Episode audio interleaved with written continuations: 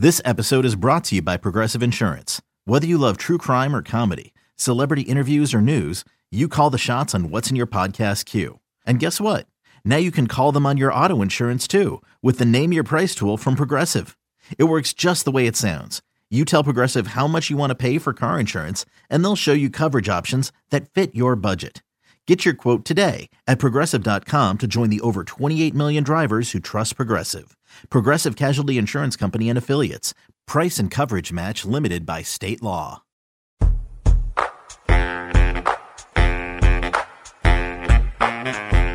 Ironic that last week I started talking about Josh Hader's ranking in the MLB Top 100 prospect list via MLB Pipeline because we're actually going to talk a little bit about Josh Hader later on in the show today.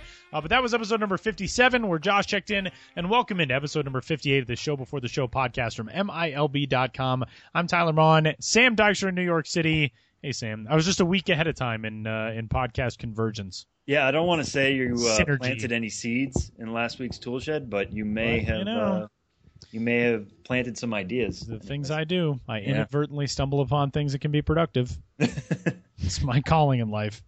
Uh, so hey, it is episode number 58. Welcome into the show. We've got uh, a whole lot to get to. Let's get started right away with three strikes. Before we get to it, uh, head on over to iTunes or Stitcher or RSS feeds, wherever you find your podcasts, and find us there. Give us a rating and a review and a subscription. Uh, you can follow the show before the show podcast that way. You can also follow us at MILB.com. Sam's on Twitter. He's at Sam Dykstra, MILB. I am at Tyler Maun. And Minor League Baseball, you can find at MILB as well. You can also email the podcast, podcast podcast at MILB.com. We actually have an emailed uh, slash tweeted question that we're going to get to a little bit later on in Three Strikes today. But let's get started with the big news of the week. And I'll quote from Danny Wild's story at MILB.com. Quote, top Royals prospect Raul Mondesi was suspended 50 games Tuesday after testing positive for a performance enhancing substance, an incident the team called, quote, an innocent mistake. Mondesi, 20 years old, last season made his major league debut in the World Series, first player to do that. Uh, but Sam, this is a big one, and it doesn't fall under the same sort of category as a lot of these other suspensions because Raul Mondesi actually was able to get his suspension reduced on appeal. Uh, give us the kind of the parameters of this whole story. Yeah, so there's there's a lot of different things that kind of go into it. Um, first off, you know, Mondesi was officially suspended by Major League Baseball because he's a member of the 40 man roster. Um, so that's not your typical minor league suspension story that we write. You know, it seems like every Friday. Um, so it, he he was tested positive for this substance called clenbuterol, and clenbuterol under the Major League Baseball Joint Drug Prevention and Treatment Program is considered a banned performance enhancing substance. Um, so once you test positive for that, it's an automatic 80 game ban. You're allowed to appeal that, which is what Mondesi did through the Major League Play- Major League Baseball Players Association, and in that appeal, Which he has access to uh, as being a, man, a member of the 40 man roster. exactly, yeah, Right. So, So that's, that's- an important thing to point out. right. Minor league players who have not yet um, play, uh, you know, gotten the spot on a 40 man roster or played in a major league game don't Right. get access to that MLBPA um, appeals help, I guess. Um, so he had that help, and he he showed the league essentially that clenbuterol, the thing he tested positive for, is found in a, in cold medicine in the Dominican Republic. It's um, you know it's just an ingredient in there. Um, so he says, you know, there's no proof technically that he ingested this cold medicine, but um, you know he's been to the Dominican Republic. I believe he's from there. Um, so he said, you know, it's in the in this. Um, that's where I got it from. You know, it was not anything meant to be performance enhancing. It's just to clear up a cold. That's all it was. Major League Baseball accepted that reasoning, and under you know the Joint Drug Prevention and Treatment Program, they can reduce his uh, reduce his suspension, and it can't be any fewer than 40 games once you test positive for that substance. Because even though you know you, he didn't mean to enhance his performance, he still took a drug, um, even accidentally, that he wasn't supposed to. He w- wasn't careful with it, so they knock it down from 80 games to 50 games, and um, it also means because he was able to get it down, um, the reduced suspension came because MLB found that he had no significant fault or negligence. It also takes off what would have been a ban throughout the playoffs um, which would have been interesting because, as we know, Mondesi made his uh, major league debut last year during the World Series. So if the Royals were to make the playoffs again this year, he could certainly factor into their plans. Um, and that if he had normally tested positive for a PED, he would have been automatically out for the playoffs. That won't be the case with him. He will be eligible um, once he does return. So this is really sad, obviously, just because it is a top Royals prospect. Um, it is a little different in that it could be you know, it was if it's just in medicine, it's just in medicine. It's an honest mistake, but um, you know, it's still something that he's going to have to carry around for the rest of his career. Clenbuterol, by the way, this according to Danny's story as well, has been used as a decongestant for people with chronic breathing disorders like asthma, although it's considered a performance enhancer by Major League Baseball and the International Olympic Committee. Former reliever Guillermo Mota was suspended for 50 games for using Clenbuterol in 2006 and then suspended another 100 games for using the substance in 2012. So there are reasons behind that. Uh, I think it speaks to the larger issue, which is right now we've heard a bit more. Obviously the Dee Gordon story was out there uh, earlier on this month that there was immediate hand wringing of oh well there are still guys who are using substances. This means the program isn't working. I think it means the program is working. When guys are found uh, to be violating rules they're being subject to the punishment for those rules. Now, in the circumstance with Mondesi, you know, being able to prove no, this was in a medication, it was over the counter, I didn't do this in a way to, you know, try to enhance my performance, that's a much different situation. But the rules are the rules, and the rules are if it's in your system, you're responsible for it. Knowing or unknowingly, you're responsible for it. So, uh, a tough break for the Kansas City Royals top prospect, but uh, that's the way the system goes. And, you know, I think it does show that it's. Uh, the system is there for exactly these sorts of reasons, and the appeal system is there for exactly these sorts of situations. Yeah, exactly. The, the, it seemed like this was a perfect example of the system working. Um, and you know, the, there's been a, I think you said hand wringing um, over you know what Major League Baseball has to do, and everybody's saying if you test positive once, you should be automatically banned. Well, what happens in uh, issues like this when it's just something that's not ne- necessarily for performance enhancing? It is something that can be proven a mistake through an appeals process. So this is why everything is set up the way it is. Um, you know, it, it doesn't. The program didn't mean that Mondesi was as careful as he should have been. That's why he's being banned for 50 games. He's paying his, uh, penance. He's getting his penalty, and uh, that's that's the way this should work. And I think it's it's a good use of the system, um, just an unfortunate one. By the way, um, there was a correction, I believe, on, I want to say this is on Deadspin, but I could be wrong on that. Um, but where they had to point out that Raul Mondesi is not Raul Mondesi Jr. Yes. The top Royals prospect is Raul Adalberto Mondesi, uh, Raul A. Mondesi. Raul Mondesi Jr. is his brother, both sons of the former big leaguer Raul Mondesi. But Raul Mondesi Jr. was a Rays prospect who has not played in the minors since 2012. So, uh, in case you hear anybody saying, "Oh, did you hear Raul Mondesi Jr.?" Not actually accurate, not true. Um, so Strange, but uh, strange, but true. Strange things, but true things. Um, let's move along. Sam, this is an interesting one. The uh, the International League obviously plays a very long schedule. The AAA uh, circuit that is headquartered mostly on the East Coast with East Coast teams and a little bit spread throughout the Upper Midwest, um, and some all the way down, as we will hear from Benjamin Hill in just a little bit, into the Carolinas, like the the Durham Bulls. Uh, but the International League will be moving away from its 144 game schedule over the next couple of seasons. This year, IL teams play 144 games in 152 days. But at the urging of Major League Baseball and MLB farm directors, the league will move to a 142 game schedule next year. And in 2018 and beyond, they'll be reduced to a 140 game schedule, which brings in four more off days over the course of a 152 day season. Uh, and that's big. And there is a really good story in uh, the Virginian Pilot online by David Hall, who's a phenomenal writer who's covered minor league baseball for a very long time. Uh, that is doesn't sound like a lot, but four extra off days is huge over the course of a minor league season.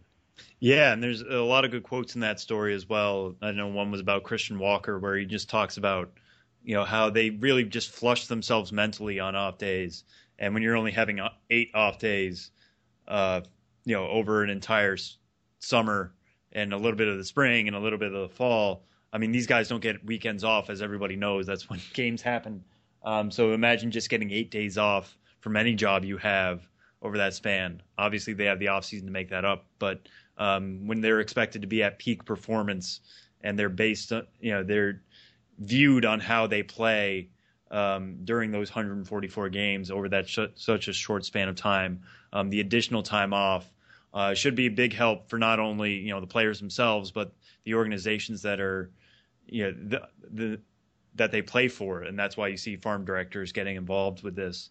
Um, we should all I should also point out uh, that that story was in the Virginia Pilot. There was also another story in terms of the Pawtucket Red Sox and the Pawtucket Times by ben, Brendan McGair that came out earlier this month on a similar subject. Um, so a, a, lot of these teams are kind of preparing for this. Um, we'll have to talk to Ben about this a little later um, as this comes up. You know, looking forward to the 2017 and 2018 seasons. Um, but the t- the things, the organizations that are particularly hurt by this are the AAA teams themselves, the IL teams themselves. Um, you know, these are teams that are losing two home games next year and then two home games after that. Um, so that means you know that's lost revenue, that's lost you know gate, that's lost uh, concessions, all of that kind of stuff. Um, you know they're going to have to swallow it, and that's just the way things work. But they're this is not a wholly positive thing for international league people, although it certainly is for the players, and I think that's generally where our focus is. IL President Randy Mobley told PilotOnline.com, quote, well, when you stop and think that the league is made up of owners and this eliminates opportunities for them to open the gates and sell tickets, yeah, it's not something that you necessarily do with a lot of enthusiasm, but one way or another, you can go kicking or screaming or you can just simply go, so we're just going to simply go with it. Um, I mean, that is definitely the big issue on the business side of it for the teams. On the player side, the on-field side, this is a very welcome development. Um, what is going to be interesting to keep an eye on now, this is uh, because of the 98 expansion, the then Devil Rays and the Diamondbacks. Uh, again, according to David Hall's story, quote. Under MLB rules, full season minor leagues must play 140 games. Since the IL became a 14 team league in 1997, farm directors have made an exception to allow for a more balanced schedule. That was after the dissolution of the American Association. They split everybody up into two AAA leagues. So the league's uh, schedule has been kind of stretched out to that 144 game slate, so it could be a little bit more evenly balanced. But that exception now is being pulled. But it's interesting to note, and this is what I was going to say, it'll be interesting to keep an eye on, that similar exceptions are in play in the Pacific Coast League at AAA and the Eastern League in AA. So if those leagues also decide to move away from their schedules and maybe tighten things up a little bit and add some more rest in for their guys, uh, keep an eye on that too. Yeah, for sure. And uh, we'll have to see, you know, what kind of domino effect this is going to have. Um, this is the first, you know, we've heard about it with the league kind of rolling back, and uh, we'll have to see if other leagues kind of give this careful consideration as well.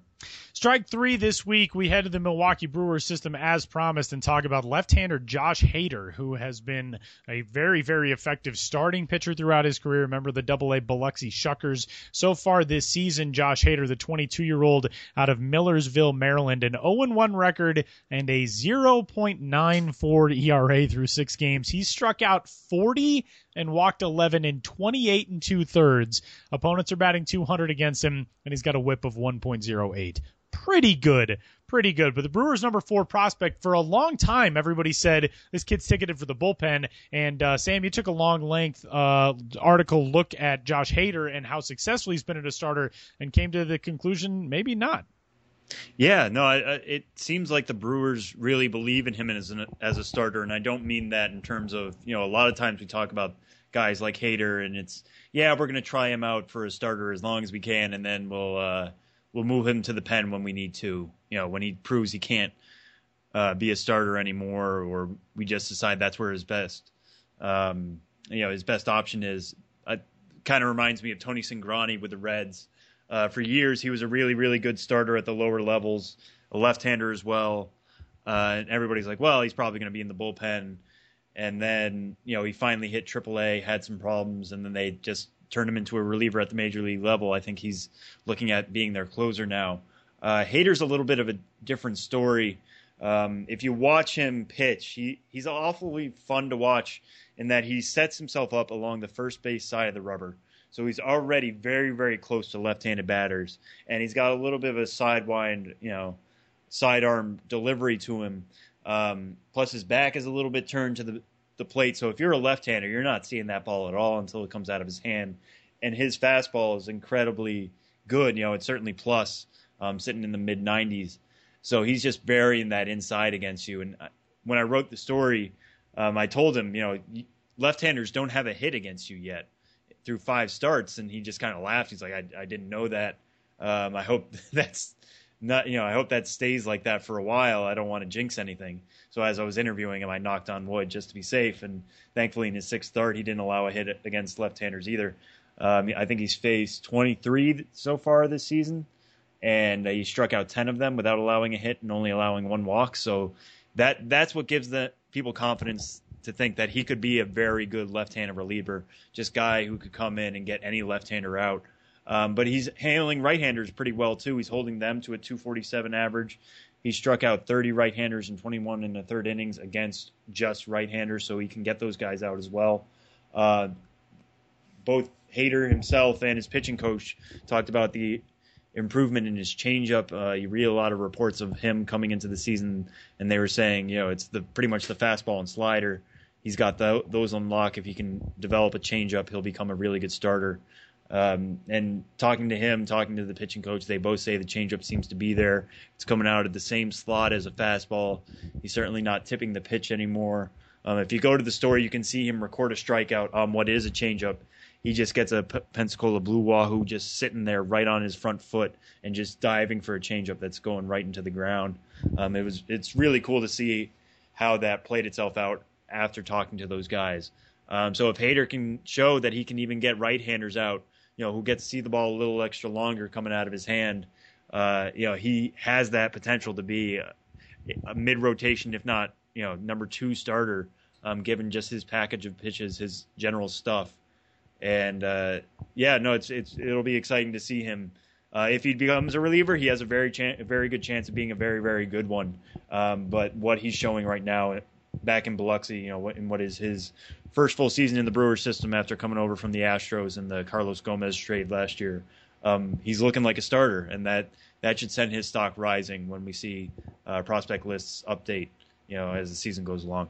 So head on to MILB.com right now. You can check out Toolshed and uh, learn all about Josh Hader and his uh, pretty ridiculous start to the 2016 season and a whole lot more. And uh, we're going to stick in one more topic here with three strikes. We got a really good question tweeted to us uh, from one of our earliest fans of the show before the show podcast, John, who submitted this one to me and Sam. Quote, I'm noticing more defensive shifts at the double A games I've been to this year versus last year. Is it happening across double A? He continued in a subsequent tweet, quote, do teams have better data or just shifting more with the same data? I don't see it at low slash high A games that I've been to. It's a great great question. There is a considerable amount more of uh, both video and statistical data available for the upper minors. And there are a lot of reasons that go into that, but mostly the technology that you see that brings you MILB TV, that brings you game day, all that kind of stuff that's been in place in the upper minors for longer. So whether it's TrackMan stuff or PITCHf/x or all of that, it's been there for years now, uh, comparatively to what you see in the lower minors. And also, it's mandated at the upper minors in a lot of organizations, whereas in the lower minors, it's not necessarily because the investment uh, is something that you want to see with guys who are closer to the big leagues. So it's my understanding that that's the reason behind it. That teams have started implementing that stuff in the upper minors. I had a really interesting conversation with uh, Colorado Rockies first baseman Benjamin Paulsen the other day. Uh, about what it's like practicing shifts now versus what it used to be where you go out take your grounders, take infield, whatever. He said, and this is at the major league level, but he said the Rockies now will work on stuff uh, in their in their workouts defensively where DJ LeMahieu, the Rocky second baseman, will be trying to turn double plays from where he's stationed in the outfield during his shift. Nolan Arenado is practicing his footwork around the bag to turn double plays. He's a third baseman, but turning double plays at second, taking a feed. You're starting to see that stuff migrate down to the minors for similar reasons because they know that that is really going to be something guys have to understand going forward, um, especially if you make it to the big leagues because it's used so heavily there but what it is predicated on is the fact that a lot of that data is available for the upper minors in a much more wide ranging sense than it is at the lower minor league levels. Yeah, you kind of pointed out what was going to be my point is that it's it is very much a, just a trickle down effect um, when it comes to this stuff. We're we've obviously seen the uh, shift revolution coming, and you know at, at the upper levels, it, really is about getting ready for the majors at that point. You know, it, it, it's still about player development, but they want you to be ready when you get that call to the major league level right from the off. They don't want you trying to learn what a shift is like, uh, playing in a shift, playing against a shift, uh, that kind of stuff. They want you to have that experience already. You know, by the time you make that jump, so teams are going to be using that data that they have better at those upper levels, um, relying on more than just scouting reports um, to to pr- let these guys practice what they're going to be doing in the majors. So, thanks to John for tweeting that question into us. Uh, you can do the same. If you got a question, something you saw in a game, you want to see explained a little bit closer, um, send it our way. I'm at Tyler Maun. Sam is at Sam Dykstra, MILB on Twitter, or you can email the podcast, podcast at MILB.com as well. We'll do our best to explain all kinds of fun stuff. Uh, the other day, the Bakersfield Blaze had a reliever who was ejected from a game apparently for not moving his uh, lawn chair, which was down the, the line in the bullpen. He was asked by umpires to move it because they didn't like where it was. He didn't, got tossed. Um, Peter O'Brien of the uh, the Reno Aces was listed in the lineup card as the first baseman the other day. A uh, Another player in the Reno lineup, who was actually the first baseman, went out to first. Uh, Peter O'Brien, who was the designated hitter, was then not allowed to be the designated hitter because the umpires ruled that that was a substitution. So Reno lost the uh, the DH for the rest of the day. So there's all kinds of crazy stuff that happens in minor and, league games. So if you see stuff, Al send it Albuquerque. Yeah, and Al Albuquerque. Al Albuquerque to- pitched against Albuquerque. Uh, it's Finally, finally that happened. Yeah. All right, move along. Segment number two today. We are headed on the road to the Carolinas. Benjamin Hill will join us. His first road trip has arrived for the 2016 season. We're going to talk with Ben about where he's been and where he's headed coming up next.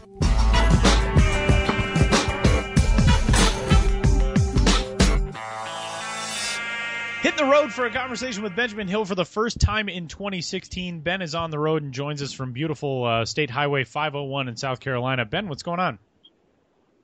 Uh, not much, guys. Um, yeah, I'm on 501. Not the most pleasant road to drive on, but it's a very pleasant day here in, in South Carolina.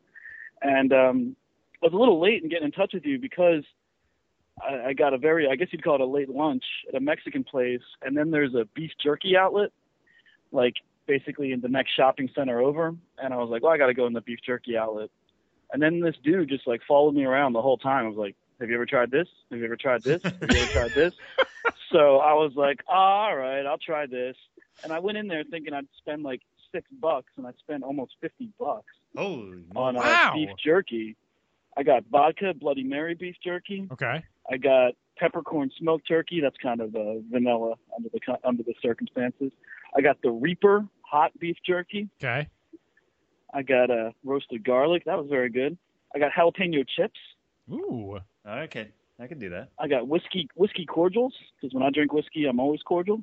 Yeah. Same. Um, a kangaroo stick Wow. and uh, and crickets, salt and vinegar crickets. Actual crickets. Yeah, yeah. Huh. Have you tried them? No, I haven't, man. Okay. If this was a video podcast, I'd bust them out right now. Yeah, and, just uh, pop you- them in you right can now. Watch it go down. I can't. And, I uh, can't 'cause I was- imagine uh, crickets sound good on the uh, podcast though, Yeah, it'd be like a in weird live or dead form. No, no, and we're used to having crickets on the podcast. I was gonna say after every time I all of my joke. jokes to uh, conclude segments, I think that's what we have normally. yeah, Like that one right there. Yeah, but hey, I, but let me uh, plug the beef jerky outlet. Okay. I guess I'm in Con- Conway, South Carolina. The home of the Uh, Coastal Carolina place. Chanticleers. Yeah, there you go. Um, and they, uh, for being such a good customer, they gave me a bumper sticker that says PETA, and that stands for uh, people eating tasty animals, of course. Yep. That is one of those good, uh, those good old Southern jokes. Um, that area, if you want to find an outlet for anything, that area is your spot for an outlet for anything. But beef jerky, uh, that's like the, it's a perfect road trip snack. You're not worried at all that it came from an outlet. Um, I got bigger things to worry about right now, but actually, I do eat a good amount of beef jerky, not in my day to day life, but on the road for sure, Yeah. because I'm often kind of in a time crunch or I'm in a car and uh, I can just kind of rip open a bag and you know get some protein, and so there is a practical purpose to all this. Not that I really should have spent all that money, but I got caught up in the experience. It is a um, it's a perfect road trip food. It's uh, it's very durable. Um, so that lets you know perfectly. Ben is on the road. Ben is in currently South Carolina. Started this road trip in North Carolina, the first trip of the 2016 season. And first up, we'll talk about your visit to the Greensboro Grasshoppers. Uh, I got a chance to actually check out Greensboro last year. That ballpark is really, really cool. I also won like a 10 pound bag of Neese's sausage that I never picked up because uh, I didn't have any way of transporting it back home. But uh, they got a really good thing going on in Greensboro. That is a really, really cool ballpark in a cool town. Yeah, nice ballpark. I, I had a little bit of time in the town because I got in uh, the night before the game itself. Uh, it was miserable weather when I got in, but then uh, by Thursday evening, it, it turned into a, a beautiful evening in South Carolina, and uh, you go the Greensboro skyline to the extent that Greensboro has a skyline, you know, in the back of uh, the stadium above right field, and um, seemed like uh, one of those cities that's you know maybe still finding itself in terms of its 21st century identity. A lot of construction going on, and uh, seemed like some pockets of cool things um, in the margins popping up there, and uh, I was happy to be there in a beautiful ballpark. And I, I did witness the Neese's sausage race, and I didn't win any, but uh, I did see those Neese's racing sausages, and um, I can't remember who won, but I think it was Extra Sage. Did you notice, uh, Ben, by the way, that in the team shop in Greensboro they sell Levi's? Did you happen to notice that? Uh, it's not uh, Levi's, it's Wrangler. Wrangler, that's what it was. Yeah, Wrangler is They- headquartered there, right? Right. So Wranglers has its headquarters there. I, I learned this, and um, so they do. I think it's more just for the sponsorship and to remind people. I guess I don't know how many people go in a minor league team store and buy Wrangler jeans, but they have a. They, they literally have a uh, display pretty prominent when you walk in the team store from the concourse of Wrangler jeans, and it's uh, the Majestic team store, which I realized, or I was told. Um, Vanity Fair is headquartered in Greensboro, and Majestic Wow. is part of their empire. No way. So it's What? the Majestic team score and team store, and uh, they sell Wrangler jeans. So Wow. support your local Greensboro businesses, I suppose. I can't imagine that it's often, like you said, that somebody buys a pair of jeans, but in an environment like a minor league ballpark where there are so many opportunities for you to spill something that will never come out of a pair of pants or shorts onto yourself given the fare at a, a normal ballpark i feel like that's something that more teams maybe should look into. Like i know there have been times when i've been out and like Ugh, i don't want to i'm gonna have to wear these around with all this chili stain on it. And you know had i had access to wrangler jeans maybe a different outcome. Yeah, there you go. If you're a, a, a slovenly individual spilling food Such stuff all myself. over yourself, yeah, go ahead and buy a new pair of jeans at the team store. That seems like uh, the next uh, source of revenue, the next uh, key source of revenue for the industry for sure. And uh, Ben, I think your next stop on the trip after Greensboro was Durham, um, specifically for uh, Star Wars night there. You wrote a story for the site about it, um, but what can you kind of tell us about the experience of being there for a Star Wars night um, at the Durham at Athletic Park? Oh, it was awesome. I mean, uh, as we probably mentioned before, I'm not the biggest Star Wars fan, so I don't have this kind of like kid-like nostalgia to tap into as many people do, as as Sam, as I know you do. But I mean, they're a the Bulls are pretty much a firing on all cylinders organization in general, and that certainly came through on Star Wars night. Um, beautiful, you know, five o'clock game, beautiful weather, um, full house, you know, totally sold out, standing room only. Um, and characters all around the ballpark. And it was just one of those nights. So the team is really lucky to have maybe four or five times a year where everything goes right. And uh, so it's, it's great to be part of that environment. And um, before the game, I visited a bunch of members of the 501st Legion, you know, the costumed, uh, the, the Star Wars costuming clubs that exist uh, in different garrisons all around the country. So I talked to members of the Carolina garrison and um, talked to them as their civilian selves. I talked to a woman who was dressing up as Princess Leia and a guy who was dressing up as Darth Vader. And I found that really interesting, getting a sense of um, who they were, why they dress up, and you know how important their presence is to Star Wars nights, and not just in Durham, but all over the country. Yeah, and so what else do they kind of do other than just dress up at these things? Are they doing any kind of acts? Is she, you know, going around just saying, "Help me, Obi Wan Kenobi, you're my only hope," or what? What do they kind of do, or are they just there, just kind of as ornaments for the park? Yeah, I think she just wanders through the streets during the day and just says that to people, just and hologram uh, help form. me Obi Wan, Yeah. help me Obi Wan, yeah, as a hologram. Um, been arrested a few times for vagrancy, but you know that's the price you got to pay for commitment. Um, but no, they uh, they you know they're really charity oriented for real. Um, so most of the 501st Legion events are they have a charitable component, as do the minor league promotions. So they do a lot of stuff at children's hospitals and various fundraisers and things like that. You know, most of the time they're not going to be too into a request for someone's event if the only component is for them to make money, um, for the event itself to make money because they're volunteers. So they're going to volunteer their time, and they certainly enjoy doing this, but they want to volunteer their time and say, okay, we volunteered our time, and um, as a result, a worthwhile charity has more money now. So it's really a win-win situation all around.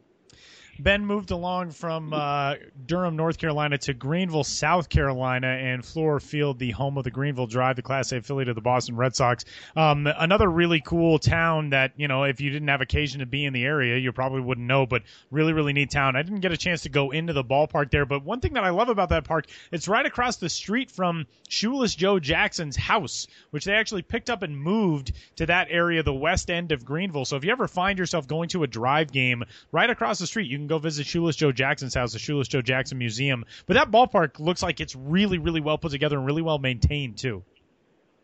Yeah, it's a beautiful park and right right in the city downtown. Um, and the downtown itself, you know, has canals and walkways and little wooded areas. It's really an idyllic, um, you know, uh, southern city downtown. Um, pretty cool place to spend some time. And I was there on Mother's Day, so it was probably a little more uh, packed than usual, and obviously a lot more families than usual. Um, and the Shoeless Joe Jackson Museum wasn't open on the day I was in town, and it has pretty limited hours in general. It's not affiliated with the team itself.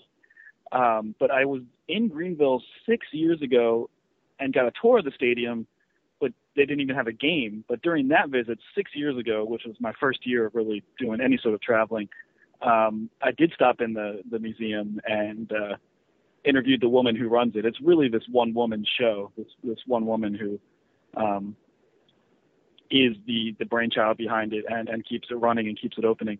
So I'm gonna have to dig that story up and uh, kind of tie it into my current Greenville visit as well because that's a great bit of history to have his actual uh, house that he lived in right across the street from the ballpark and it's packed with memorabilia you know, related to his career. Ben, when you hit a park you haven't seen in a while, something like Greenville, what's the biggest thing you notice as far because minor league ballparks are changing organisms. I mean, year to year, there's always something different. There's a you know a new section or a section of seats that's been redeveloped, let's say, or, or a new concession addition or something that's new about it. What have you noticed uh, about the ballparks that you've been to before that you've seen now that looks markedly different? You know, in Greenville, I didn't notice that much from six years ago. I'm sure I missed some things. Um, I'll diplomatically say that was a visit where I was a little more arm's length from the front office than usual, so I, I didn't get all that much insider info. Um, Durham has gone through a lot of renovations in the five years since I've been there.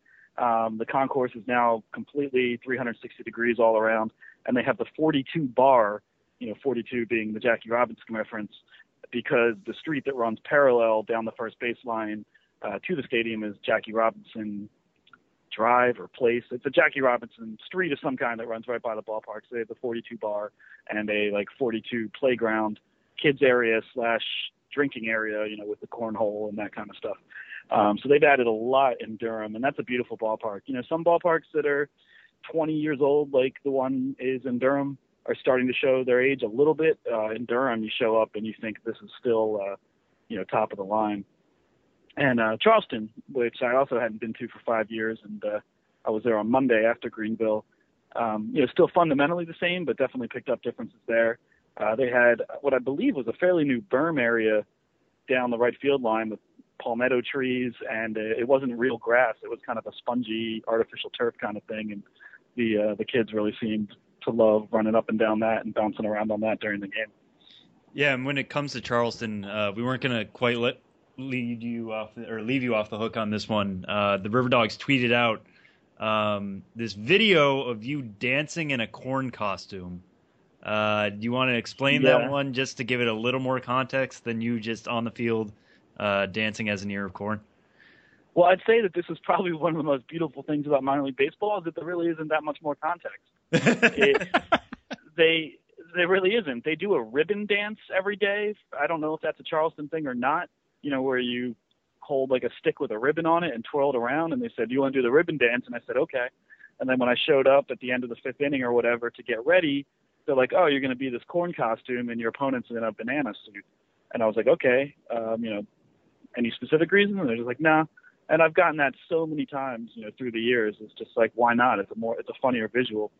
So I went out there in a corn costume and danced to uh what's that song? That dramatic song, Chariots. It's got chariots in the title. Chariots of Fire. Uh, chariots of Fire, yeah.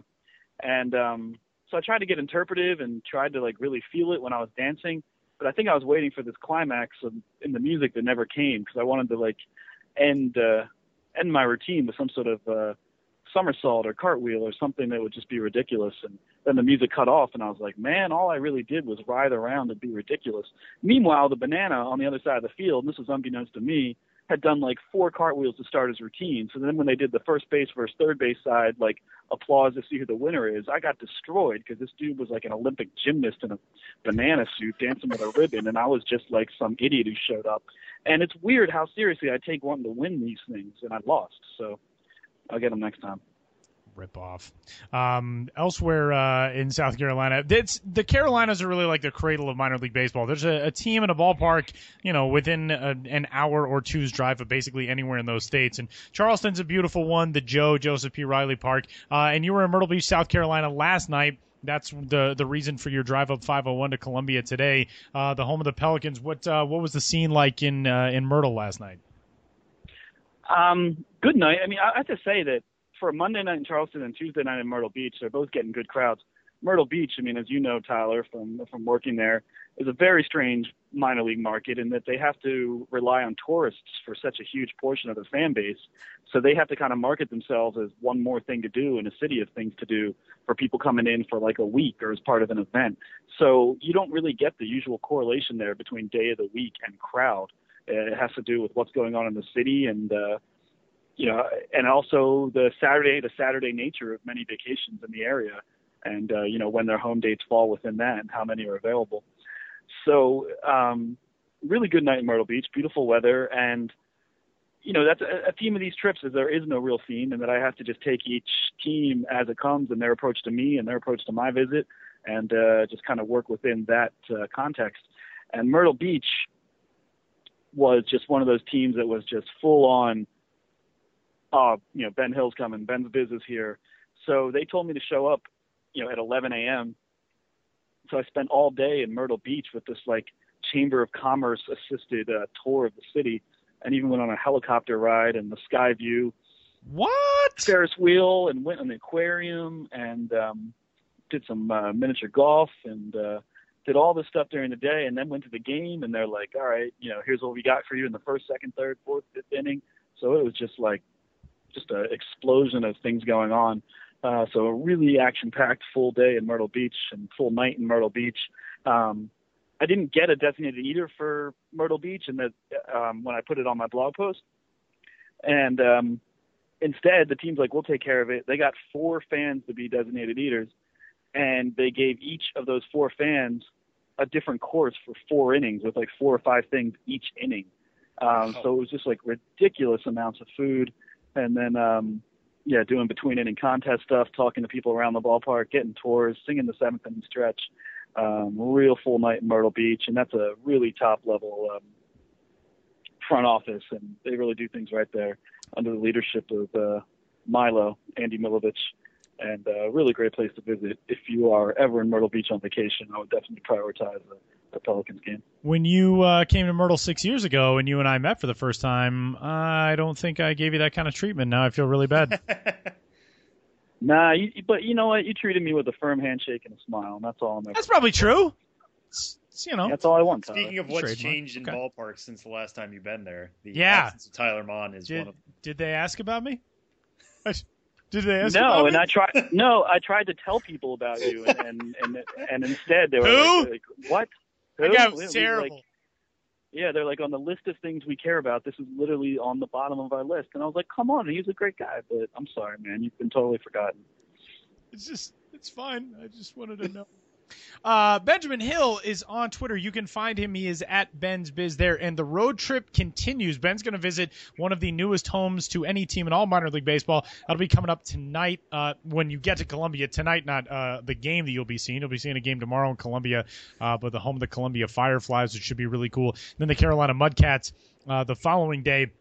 I would imagine those two will be very different experiences because uh, Carolina in Zebulon, North Carolina, where the Mudcats are located, is one of the most unique. I've actually never been there, but from what I've heard, is one of the most unique surroundings of minor league baseball. It's not really near any big towns or anything like that, um, but it's also kind of outside of the town where it is located, and kind of a strange, uh, a strange setup. But Columbia, it's like one of the new crown jewels in the South Atlantic League with the Fireflies, so it should be a, a fun next couple of days. I think it will be, and you're right. I think it'll be some pretty distinct contrasts in, in the overall environments and uh, operating philosophies. But really looking forward to seeing uh, Spirit Communications Park in Columbia, which I think is a pretty cool name as corporate naming rights sponsorships go. Um, Spirit Communications tomorrow, and then uh, yeah, Zebulon on Friday.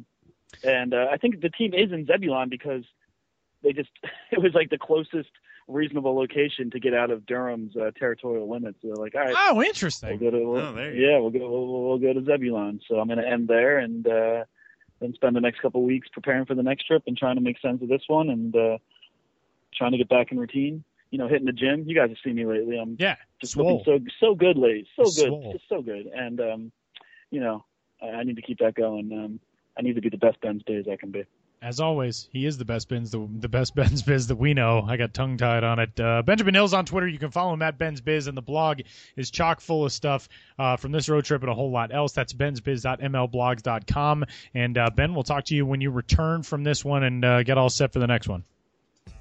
Yeah, I'm hitting the 501, and, and they haven't forgotten you here in Myrtle Beach, Tyler. Awesome. There's portions of the 501 that are actually called the Tyler Maun Memorial Expressway, so I'm going to start driving on that. The ones with nothing but potholes and abandoned car carcasses from fires. hey, just take what you can get, man. They still remember you. Talk to you next week, dude. All right, guys.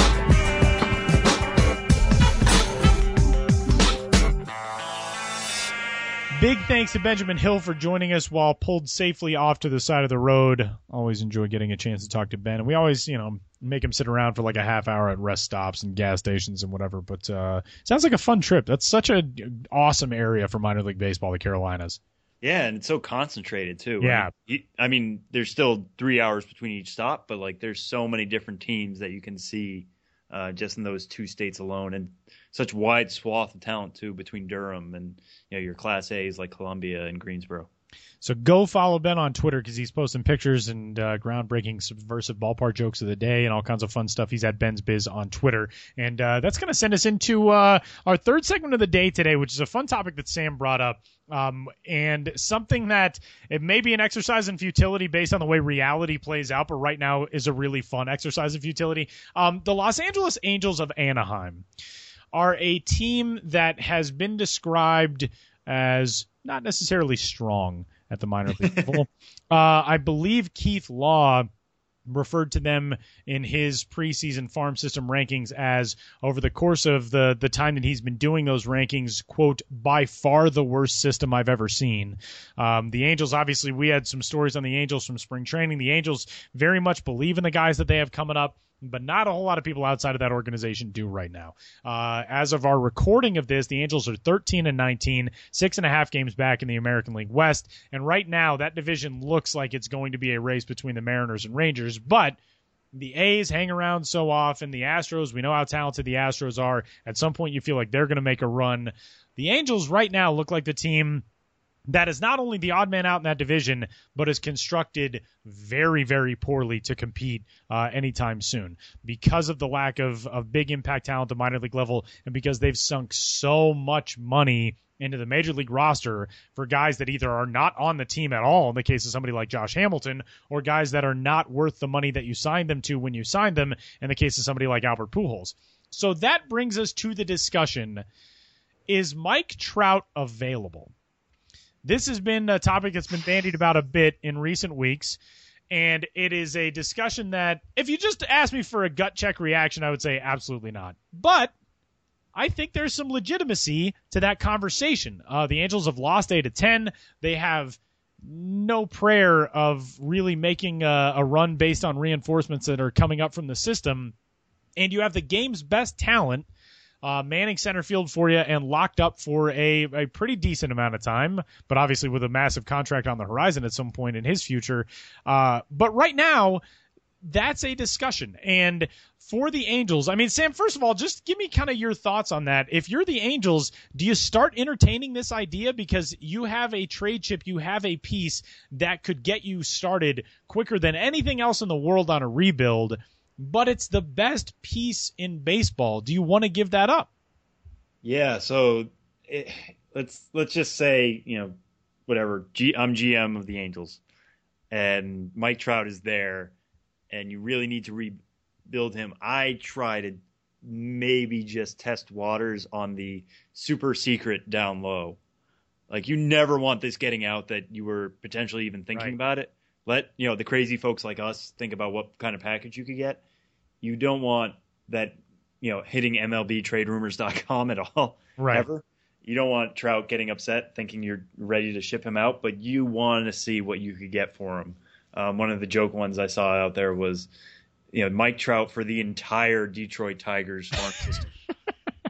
who says no? And I'm and I'm actually going to say it's the Tigers who say no, or no, it's the uh, it's the Angels who say no. I don't think there's anybody in the Tiger system who make the uh, Angels say yes, yes, we do that, um, even if it's you know getting that many numbers. But yeah, that's what we're talking about. You know, it's it's it, Trout could rebuild a system so easily. Um, but what's your goal? Is it to rebuild the farm system? Is it to make the major league team better? Because the major league, you're gonna have to get a lot to make the major league team somehow better if you're trading Mike Trout um, but you're never going to get a better price for him, perhaps, than you are now. Uh, like you said, given his contract situation, he's owed $15.2 million this year, $19.2 in 2017, and $33.2 million per season for 2018, 2019, and 20. Oh. Which, you know, the way the game is going right now, that might even be a bargain by the time he's there, but that's still a lot of money be, to be playing, paying for one year of Mike Trout um, on a year by year basis there. So, yeah, if I'm the Angels, I, I maybe test the waters, just get a friend who I know won't leak this information, and just see what what the offer he could get me. But uh, I think as we're about to get to here, there's only a few systems that could actually get him what the Angels would probably feel is a fair price for Trout. Let's go for it. Um, what do you think the odds are I mean there's no more than a handful of systems that have even approaching the amount of talent that it would take for a trade like this. But if you had to go out and put together a short list, who's on it? Yeah, so um, we should point out that Baseball Prospectus did something similar to what we're doing. So go check out their story as well. I think they got a scout's take on each of these packages. Um, so what I'm looking at is just what systems have that type of talent, and the what the Angels are going to look for back is somebody who can be not necessarily a potential Trout because he's a once in a generation talent, but a top five, top 10 prospect, somebody who really can be the cornerstone of a franchise. Um, so now, you know, you're looking at, uh, you know, could the Nationals trade Lucas Giolito and other pieces? Maybe, but I don't think they have necessarily the depth. It would be Giolito, Turner, and I think after that, there's not anything that would get the Angels all that excited um, to acquire, you know, to give up Trout that easily. So I think the Nationals get out of it. The Dodgers are certainly interesting if they were willing up to get give up Julio Urias and Jose De Leon, um, so their top two pitching prospects right from the off, and then they would have to probably throw in Verdugo, maybe Bellinger. Uh, yeah, would they make that trade? I, I don't know who would say no on that, but I think the Dodgers are certainly a possibility. Obviously, they have a lot of outfielders right now themselves. Maybe they would have to do some finagling there. But again, saying no to the guy, you know, in the same area, the best at his position, I think the Dodgers could somehow make it work. And they, Lord knows, they have the money to make that work. Um, I think the Red Sox have certainly the top talent to make that happen. It, I, I would wonder if they could try to. I'm sure Dave Dombrowski would try to talk the Angels into taking only three of Yoan Moncada, Anderson Espinoza, Rafael Devers, and Andrew Benintendi, it would probably take all four. All four would make the Angels a top 10 system automatically. Um, Red Sox might even have to throw in a little extra, but then you're giving up very controllable, very young pieces, uh, you know, all of which who have not played in the majors yet, all of which could be superstars. Um, I, I think the Red Sox system would certainly be one that would perk up the ears of the Angels and the Rangers in that similar mold. Um, you know, we've talked about their big three with Joey Gallo, Nomar Mazara, and Lewis Brinson. Um, then throw in somebody like Dillon Tate. Again, throw in their top four prospects that might move the needle a little bit. Um, I think they have more question marks than necessarily the Red Sox package does, or even the Dodgers package does. Um, but the Dodgers package, I think, would be particularly interesting because a lot what we're talking right now with the Angels is pitching problems, and you get Urias and De Leon, who are two potential really good top of the rotation starters, um, who are, if not ready for the majors, very close to being ready for the majors, and that would, I mean, you're opening up a massive hole in one area to plug up other areas, but that would certainly help the Angels at least a little bit in the near term, and obviously for the long term, having these guys very controllable. Um, so I think for me, it comes down to probably the Rangers, the Red Sox, or the Dodgers, in that way that they have the depth of talent and that they have the top talent, uh, or they have the depth of top talent, I should say. Combine those two concepts. They have a lot of guys who are ranked very highly, uh, and they're guys who could certainly um, be cornerstones for a franchise. I agree with those three and I'm going to knock out two of them um, for reasons that are not uh, just baseball talent related. He's not going to the Rangers because we know the Angels certainly don't want to trade him in the division, although Absolutely. they did it with Josh Hamilton, but different situation. You're not trading the best player in baseball, um, and I don't think that the the PR hit of keeping him in the Southern California area by sending him to the quote unquote other Los Angeles team, really the only Los Angeles team, the Dodgers. I don't think that you would do that either, and that was actually touched on in you mentioned the baseball prospectus story by Christopher Crawford. He actually talked to a front office member uh, of a major league front office that he knows and uh, was basically given all the reasons why a front office would shoot this down if you were the Angels. But the Red Sox thing. That is intriguing. Um, I don't think that it would ever happen, but uh, you know, I mean, we are currently living in a world where things that you don't think happen are suddenly terrifying realities. So, um, I uh, I don't think that that would be on the table. But if a team was able to make a run the Red Sox have so much top end talent that I think they would be the most realistic suitors in a deal like this. And still, I don't think it would happen. It's just, why would you want to, if you found the Mona Lisa in your attic, why would you want to get rid of it? well, maybe that's a different thing because I would rather have the money. But um, you know, if you already have a ton of money, if you're the Angels and you've got the the generation's best talent, um, I don't I don't see anything that would make you want to give that up. What, where the Angels have really buried themselves in a problem is the money that they have sunk into other things that are going to prevent them from building around Mike Trout in the years to come. That's the bigger issue.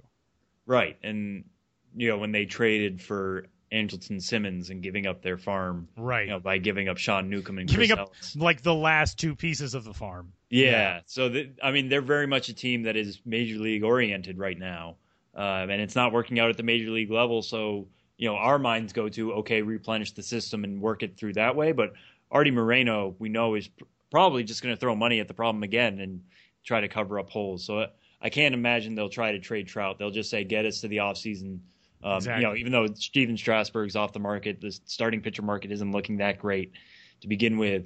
Um, you know, just get them to the offseason. They'll spend money somehow and make this work. Um, I, I can't imagine them just letting go of Trout and regretting it for probably the rest of their lives. We are uh, we're not a, a podcast that talks about the big leagues, but that Strasburg deal that definitely throws the offseason into some crazy. There is no top line pitching coming on this offseason.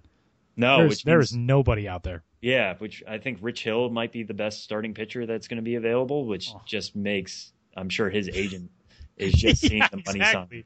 That is true. Um, Shohei Ohtani is not walking through that door, folks.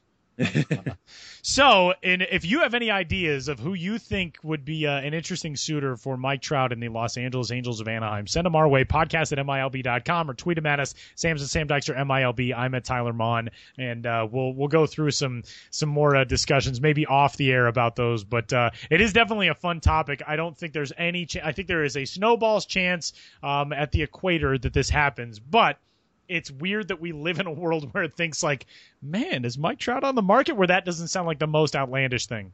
Yeah, and I mean it's fun for us. That's the reason we're doing this on the Right. podcast is that it's it means taking a system that you know we've deemed to be not very good right now and trying to replenish it, and that's what we're focused on. I mean, we could take this any number of ways, and we could have talked about the Red Sox giving up Mookie Betts or Xander Bogaerts and stuff, but we're just focusing on prospects, and that that just makes it fun. That's all we're doing here. Don't worry, Angels fans. We're not we're not shipping them out of town for you. Um, and you know maybe maybe your team's not going to the playoffs this year, but you still get to go to the ballpark every night and watch Mike Trout, and that should be enough for uh, the price of admission in its own right. Um, and now the Angels are tweeting out outstanding Mike Trout weather report videos, which uh, everybody, everybody should go find. Which is just Mike Trout going, "It's sunny," surrounded by like 30 seconds of graphics saying Mike Trout weather report. Um, so. Don't worry, Angels fans. You still got them for a while. Uh, but uh, a fun topic nevertheless. We're going to put the finishing touches on episode number 58 of the Show Before the Show podcast uh, right after a brief timeout. Uh, we'll wrap this thing up and send you on to uh, another week in the minor leagues.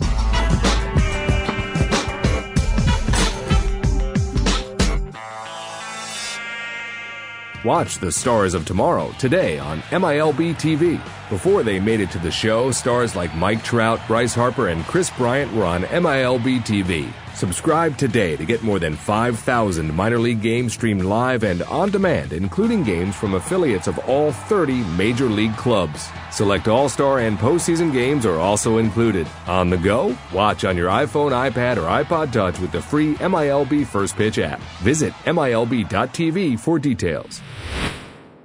MILB.tv is your home for all of the best talent in minor league baseball uh, blasted to your computer and mobile device and wherever else you uh, can watch all the best uh, players throughout the minor leagues in the 2016 season. And uh, we got a lot of good stuff coming up this weekend and on into the week. Sam, what are you keeping an eye on on MILB TV?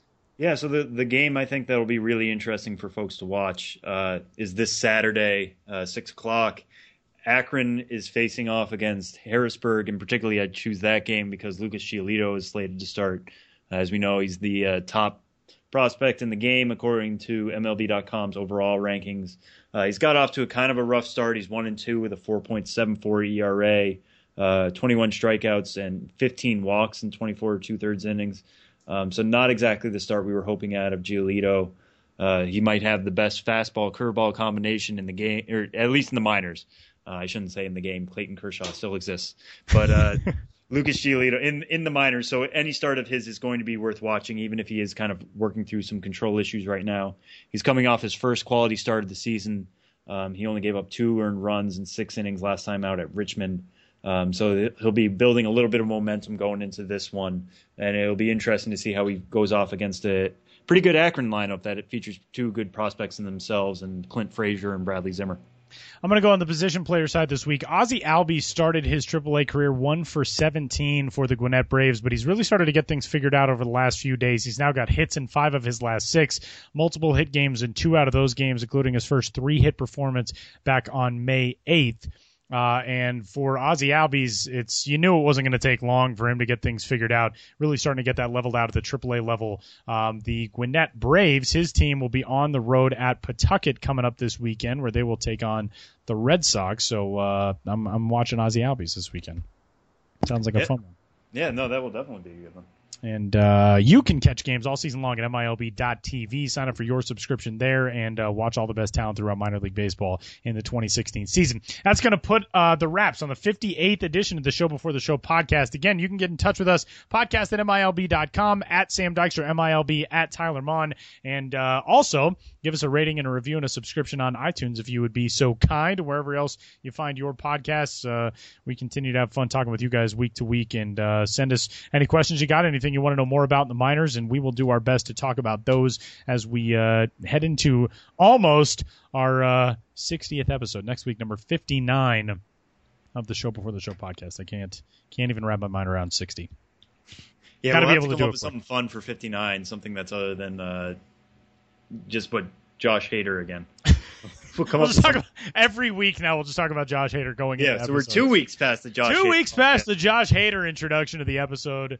Um, yeah, we'll we'll figure something good out about that. He is actually, as of right now, on my screen as the featured starter tonight for the Biloxi Shuckers, one of our featured games from MLB TV. You guys won't be hearing this in time to catch that, but he'll be on later on in the week as well.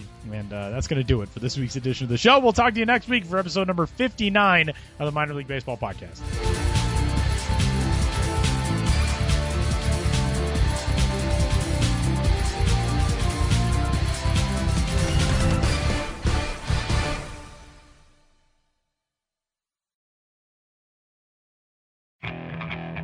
Okay, picture this. It's Friday afternoon when a thought hits you. I can waste another weekend doing the same old whatever, or I can conquer it. I can hop into my all new Hyundai Santa Fe and hit the road. Any road. The steeper, the better. Because my all new Santa Fe is available with HTRAC, all wheel drive, so I can hit the trail without a worry in the world. Heck, with three rows and best in class rear cargo space, I can pack the whole family in with all our gear. We've got available dual wireless charging for our phones, so we'll never lose touch with civilization, and we won't lose touch with the primordial power of Mother Earth. So, which is it? Waste the weekend or do something a little more epic? And conquer it in the all new Hyundai Santa Fe. Visit HyundaiUSA.com or call 562 for more details. Hyundai, there's joy in every journey.